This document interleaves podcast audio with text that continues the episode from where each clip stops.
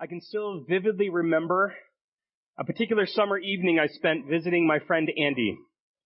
He lived on top of a mountain. Now, mind you, it was a Pennsylvanian mountain, so think more like really big hill you'd rather drive up than bike. But I was a teenager at the time and it seemed really big and really far away. Anyhow, Andy and I were outside enjoying the fantastic view of the starry night sky and somehow I remember the topic turned to religion. And I was an atheist at that point in my life, but I'd grown up attending church, so I knew something about Jesus. What I remember most clearly at that point is that I turned to Andy and I said, Andy, if the Bible were true, if, if Jesus was who he said he was, and if he really died for the sins of mankind, and if he really rose again from the dead, then that would be the greatest news that the world has ever known. And I would do everything in my power, power. I'd shout it from the rooftops to make sure that people could hear this message. But he's not, and he didn't, so I won't. And then we moved on to talking about video games or something. Today is Easter Sunday, and I am not that kid on the mountain anymore, and I have different beliefs about Jesus now. And so this morning, as I'd promised all those years ago, I'm going to shout the good news of Jesus Christ from the rooftops. The worship team has already been doing that for us today, and even the children came up here and just did that for us. But the worship team didn't do that because we like to sing, and the kids didn't do that because they're really cute, although both those things are true. We did those things because of what happened on that first Easter morning. 2,000 years ago, Jesus died, and then he rose again from the dead. And so our response is to worship. And this morning we're going to discuss why that is, and we're going to look at Matthew 27 and 28 to do that. So, if you have a church Bible, please turn there with me. Uh, it's page 486, or use your own Bible. It'll also be up on the screen here in just a moment. Matthew 27, verse 57 is where we're going to start. But first, some context. Matthew has written up an account of Jesus' life and ministry for us. What we'll see there is that Jesus has completely fulfilled all the Jewish prophecies of the Messiah, that is the Christ, and that this Christ would in the end give his life to forgive the sins of all who put their trust in him. And on the day that we call Good Friday, that's exactly what Jesus did. He was unjustly arrested, condemned, tortured, and hung on a Roman cross where he died. And that's where our text picks up. Please look with me at Matthew 27, 57, and I'm going to read to the end of the chapter. When it was evening, there came a rich man from Arimathea named Joseph, who was also a disciple of Jesus. He went to Pilate and asked for the body of Jesus. Then Pilate ordered it to be given to him. And Joseph took the body and wrapped it in a clean linen shroud and laid it in his own new tomb, which he had cut in the rock. And he rolled a great stone to the entrance of the tomb and went away. Mary Magdalene and the other Mary were there, sitting opposite the tomb. The next day, that's Saturday, that is, after the day of preparation, the chief priests and the Pharisees gathered before Pilate and said, Sir, we remember how that impostor said, while he was still alive, After three days I will rise. Therefore order the tomb to be made secure until the third day, lest his disciples go and steal him away and tell the people, He is risen from the dead, and the last fraud will be worse than the first. Pilate said to them, You have a guard of soldiers. Go make it as secure as you can. So they went and made the tomb secure by sealing the stone and setting a guard. The first point on your outline this morning is that Jesus was dead. Let's look at uh, verse 58 there. Joseph, Arimathea, uh, of Arimathea, a, a disciple of Jesus, boldly went to Pilate, the Roman governor, who had Jesus killed, and asked for the body of Jesus. Why? Because Joseph knew that Jesus was dead, and he wanted to give him a proper Jewish burial. Pilate in turn released Jesus' body to him. Why did he do that? Because he also knew that Jesus was dead. See, Romans were really, really good at killing people. It was something of a specialty of theirs. They did it a lot. And a favorite means of doing so was via crucifixion, which was the more, most horrific way to kill someone that they knew of, and they employed it liberally. Between the torture and the blood loss and the asphyxiation, and when necessary, broken bones and a spear in the side and whatever else, they had a pretty flawless track record of knowing whether someone was dead. And so, because of all that knowledge, Pilate yielded the dead body of Jesus to Joseph. Then in verse 59, Joseph prepared the body for burial. Why? Because he knew that Jesus was dead. And that's what one does with the dead bodies of loved ones. Then in verse 60, Joseph lays the body of Jesus in Joseph's own new tomb. Why? Because he knew that Jesus was dead. And that's what you do with dead bodies prepared for burial. Now, follow, follow along with me here. He then rolled a huge stone in front of this tomb. So that at that point, no one else could get in or out. Now, he wasn't expecting that anyone would, of course, come out. Why? Because he knew that Jesus was dead. Meanwhile, we see in verse 61 that Mary Magdalene and the other Mary sat and watched Joseph do this, rolling that huge stone in front. Now, why didn't they try to stop him? Why didn't they say, no, no, no, don't lock away Jesus? Because they too knew that Jesus was dead. And in verse 62, we come to Saturday, the Jewish Sabbath. The chief priests and the Pharisees, who were no fans of Jesus, mind you, come to Pilate with a request. They say that Jesus had said, while he was still alive, that he'd come back to life after he died. So pause there for a second. Why did they add the clause when talking to Pilate while he was still alive? Because they knew that Jesus was dead. So the Jews here were concerned that Jesus' disciples might come along and steal Jesus' body and then propagate the lie that Jesus has risen from the dead. And follow the logic with me. In order for people to believe the lie that Jesus had risen from the dead, what do they first have to believe? That Jesus was dead. Which they did. Because countless people saw it happen. The chief priests and the Pharisees knew he was dead, and Pilate knew he was dead, and all the people who had watched knew he was dead. And so a professional Roman guard is placed around the tomb. And as a bonus, they sealed the stone so that no one could move it without everyone plainly knowing. And three times in this short text, in verses 64, 65, and 66, we're told that the tomb is to be very secure. So, every single person mentioned here knew full well that Jesus was dead.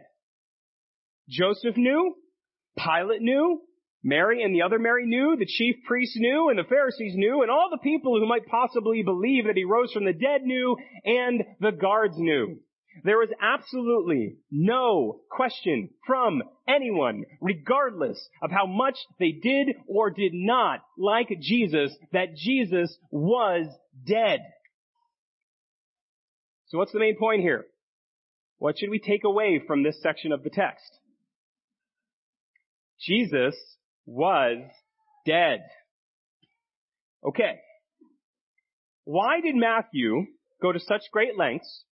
And why did I just spend so much of my valuable sermon time up here this morning trying to make this one point? It's because what happens next only matters at all if we know with absolute certainty that Jesus was dead. Ready? Let's read Matthew 28 verses 1 through 10. Now after the Sabbath, toward the dawn of the first day of the week, Mary Magdalene and the other Mary went to see the tomb. And behold, there was a great earthquake, for an angel of the Lord descended from heaven and came and rolled back the stone and sat on it. His appearance was like lightning and his clothing white as snow. And for fear of him, the guards trembled and became like dead men. But the angel said to the women, do not be afraid, for I know that you seek Jesus who was crucified. He is not here, for he is, has risen, as he said. Come see the place where he lay. Then go quickly and tell his disciples that he has risen from the dead, and behold, he is going before you to Galilee. There you will see him. See, I have told you. So they departed quickly from the tomb with fear and great joy, and ran to tell his disciples. And behold, Jesus met them and said, Greetings! And they came up and took hold of his feet and worshipped him. Then Jesus said to them, Do not be afraid. Go and tell my brothers to go to Galilee and there they will see me. Point two on your outline, Jesus is risen. My friends, Jesus was dead, and now he is risen. And we're going to talk about the implications of that in a moment. But first, Matthew offers us multiple invitations to explore this incredible claim for ourselves right here in this text. Let's look at a few of these. First, did you notice how many times Matthew invites us to see? Verse 1, Mary and Mary went to see the tomb.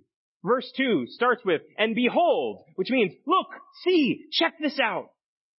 Verse 3, the angel's appearance, what they saw was like lightning and his clothing white as snow. Verse 6, the angel invites the women to come see where Jesus' body had been. Verse 7, the angel tells the women, the women to go to Galilee and see Jesus for themselves. And later in verse 7, he says, see, I have told you. And I especially love that one because grammatically, you should expect him to say, listen, I have told you. But he says, see, because he doesn't want us to miss this. Open your eyes. Examine this for yourselves. This is no myth or legend that can only be heard and not seen. You don't need to take my word for it. Go, look, see for yourselves, examine it, and make your own conclusions. Verse 9, again, behold. Behold what? Wait for it. Ready? Ready? Look, it's Jesus! He's not dead anymore. He had been locked away after being brutally murdered, and here he is. What does that mean? What do we do with that? Well, pause on that thought for just a moment. We're going to come back to it.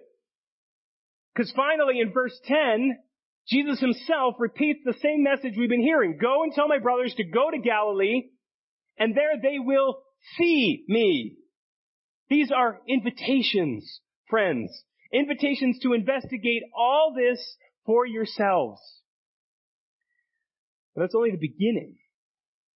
Matthew invites us repeatedly to see, but he also gives us a ton more evidence to consider. This text is like a giant neon sign in the sky that, that reads, check this out. This is not normal. Okay, here's what I mean. Look at this text. In verse 1, the two Marys head to the tomb on Sunday morning, and that is the last normal thing that happens. First, there's a great earthquake.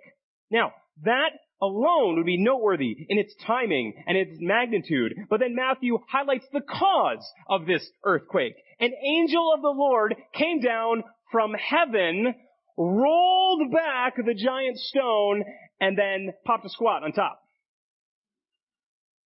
That's not normal, people. Have you ever seen that? I haven't. And this wasn't done in secret. This was done in the plain view of others. At dawn, the sun was up, and it, it was seen so clearly that the angel's clothing could be described. He wasn't far off in the distance. They're like, is that an angel? No, it's a guy wearing a white shirt. Like, they could see him. And remember those professional Roman guards? yeah, they saw it too. And seeing it seriously messed them up. Those professional guards were so absolutely terrified that Matthew says they became like dead men. And seriously, the irony of dead men guarding a tomb that no longer contains a dead man must not be overlooked here. Well played, Matthew. Well played. But just think about these things. What other explanation can be given for it? Could, could two women overpower a trained Roman squad, roll back the huge stone themselves, get the body of Jesus, convince the Roman guards to say an angel did it, and then later convince the disciples that the cold, dead, mutilated body was the prophesied Messiah and the risen Savior of Israel. Can you imagine a modern day newspaper reporter making claims like that? If, if, if a, a, newspaper reporter wrote something like that, they should go on to writing their resume immediately thereafter because they're going to need it as soon as that goes to print. And to make this even more incredulous, women in that culture were so undervalued that their testimony was not even admissible in court. So the fact that Matthew tells us that both an angel and Jesus himself appear to two women, not to priests, not to prophets, not to Peter, this rock on which I will build my church, but, but these women, there's only one reasonable explanation for this. It's what actually happened. There is absolutely no benefit to Matthew making this up. None of this is normal, friends. And Matthew is plainly inviting his readers to check it out for themselves. And it is to this end. Matthew wants to make it altogether plain to his original readers and to us and to everyone else that Jesus is risen. That's Matthew's point. And it is not only his point, but it is the central event of the entire Bible. And it is not an overstatement to say that it is the central event of all history. This is the gospel message. This is the good news that Christians proclaim. Jesus Christ, God's Son, born of a virgin, lived a sinless life, suffered, died, and was buried, and on the third day he rose again from the dead. When he died, he paid the full price for the sin and rebellion and imperfections of all who would trust in him. And so through his perfections, those who believe in him now have full and complete access to God the Father forever. And when Jesus rose from the dead, he proved that his sacrifice was acceptable to God and that he had conquered sin and Satan and even death itself. The resurrection is unlike any other event in the history of the world. It has never happened before or since, and that is very much on purpose. All of the Old Testament and all of history pointed forward to that event. And the past 2,000 years have pointed back to that event. It is such a pivotal event that even the great church planting missionary and author of much of the New Testament, Paul of Tarsus, wrote that if the resurrection did not happen, Christians are of all people most to be pitied. But it did happen. And Matthew, along with multiple others, have given us clear testimony. Jesus was most certainly dead. And Jesus is most certainly risen.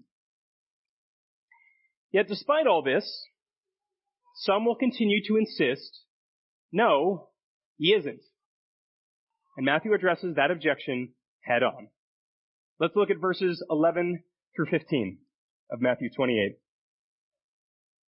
While they were going, that's the women, behold, some of the guard went into the city and told the chief priests all that had taken place. And when they had assembled with the elders and taken counsel, they gave a sufficient sum of money to the soldiers and said, tell people, his disciples came by night and stole him away while we were asleep. And if this comes to the governor's ears, we will satisfy him and keep you out of trouble. So they took the money and did as they were directed. And this story has been spread among the Jews to this day. Okay, here's the thing about Roman guards. They have one job. To guard stuff. And it was well understood among both the guards and those who employed the guards that if a guard failed to do that one thing, the penalties were horrific. In fact, I, I, wanted to share some examples of that, but after contemplating it a bit, I realized that, that because of the young ears in this room, who might have nightmares, not to mention some of the adults in this room who might have nightmares, I'm not going to do so. Look it up yourself if you're feeling so inclined and to have nightmares. But let me assure you, being executed on the spot was among the more merciful options available to them. So what could possibly possess these Roman soldiers in verse 11 to go into the city and report to the chief priests that they had failed to do their one job? The answer is clear. Because back in verse 4, they saw something that terrified them even more than their potential punishment. Now I'm not sure what that angel looked like, but it was enough to make the wrath of the Roman military look gentle by comparison. Now thankfully for them, the priests and elders were just as flabbergasted as the soldiers, and so they didn't turn them over for punishment. However, what came about as a result is one of the most tragic lies that has ever been uttered. Would people really believe that the entire Roman guard at the tomb, on punishment of death, all fell asleep at the same time, didn't hear the giant stone being rolled away, and awoke to find that a group of fishermen and a tax collector had stolen the body that they were guarding. How, how would they even have known it was them that stole it if they were asleep?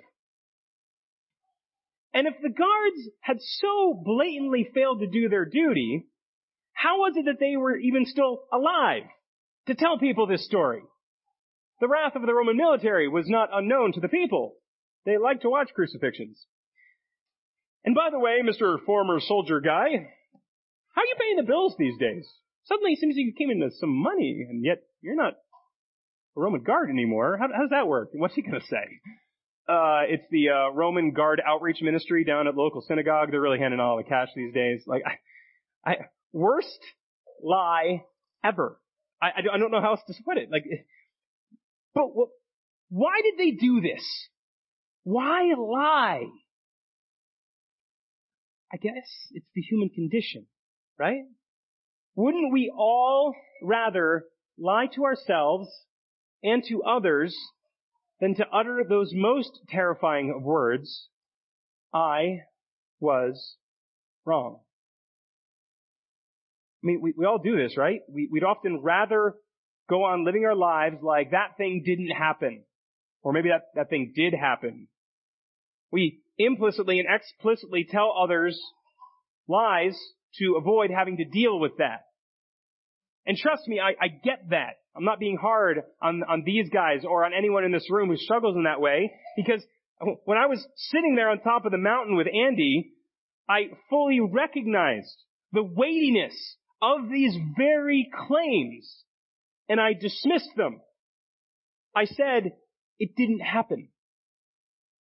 But Matthew's text here this morning cannot be so easily dismissed. Matthew, one of many, many eyewitnesses, claims that the resurrection of Jesus Christ did happen, and neither the priests, nor soldiers, nor anyone else have any better explanation to offer. And so if you're here right now, and you have not previously lived as though Jesus was dead and is now alive, you have an absolutely critical choice to make today. Ignorance is not an option. You, you either choose to believe this testimony or you choose to say it didn't happen. There is no third option. You choose to say I was wrong or you choose to say Matthew is wrong. There is no third option. You choose to say, I must be acceptable before God on my own, or you choose to say, I must be acceptable before God because of Jesus. There is no third option. Now, before you make that decision, one way or another, let's end our time together as Matthew ends his book by examining what it is you're signing up for should you choose to believe that Matthew has told the truth. There's no fine print or hidden conditions here. Matthew lays it all out for us. We've seen that Jesus was dead. We've seen that Jesus is risen. Some will say, no, he isn't. But now Jesus himself will respond. Yes, I am. Let's look at the last verses in Matthew 28. Now the eleven disciples went to Galilee, to the mountain to which Jesus had directed them. And when they saw him, they worshipped him, but some doubted. And Jesus came and said to them, All authority in heaven and on earth has been given to me. Go therefore and make disciples of all nations, baptizing them in the name of the Father and of the Son and of the Holy Spirit, teaching them to observe all that I have commanded you. And behold, I am with you always to the end of the age. It is fully appropriate that the risen Lord Jesus gets the final work, word, sorry, in Matthew's account. And here's what he says. All authority everywhere is mine. And now you have one job. Make disciples. Call others to follow me. Baptize them. That's a public change of allegiance and teach them. They must know the truth. And you're not going to do this alone. I'm going to be there with you the whole time. That's what he says. And my friends, this is why the church exists. This is why we gather here on Sunday mornings and why people all across the world gather together on Sunday mornings. And it's why we meet together in one another's homes throughout the week to study God's Word and to talk about what He's doing in our lives.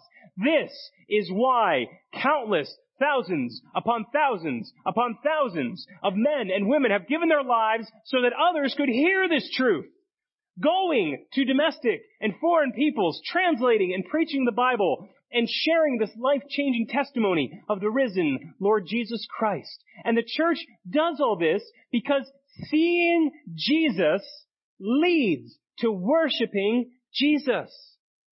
We saw that back with Mary and the other Mary. When they saw him, they fell down at his feet and they worshiped. And here in 17, verse 17, when the disciples saw him, they worshiped. And friends, when we see him, we worship him. No, we didn't see him physically with our eyes this morning, but we see clearly his character, his worth, his power, his authority. And so we worship him. Now, that's not just singing. Worship certainly includes singing, but worship is much bigger than singing. It's loving, it's honoring, it's prioritizing. And, and this is why he, with all that authority, has brought you personally here this morning. He wants you personally to see. He wants you personally to know the truth. He wants you personally to worship Him. No, He doesn't need you to worship Him, but when you and I worship Jesus Christ and treasure Him above all other things, we're doing what we were made to do. Human beings are little worship machines. All of us devote our lives to something. All of us give our allegiance to something, whether to a God or an idea or a person. The question is, is what you're worshiping worthy of your worship? Is it satisfying? Does it fulfill the promises it makes?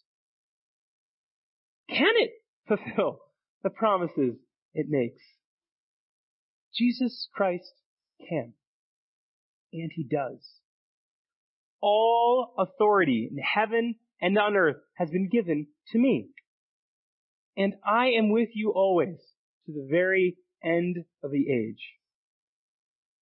Whatever else it is that you're worshiping, can it make those claims? Can it fulfill those promises? But perhaps you're thinking, okay, Tom, this all makes sense. I, what I have been worshiping is not satisfying. And if Jesus really is risen, then I really do need to worship him.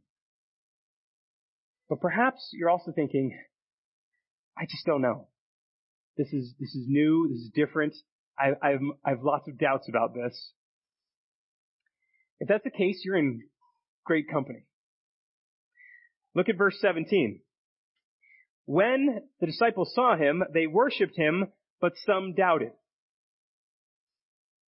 These 11 guys, the guys who would soon be called apostles and elders and missionaries, struggled with doubt.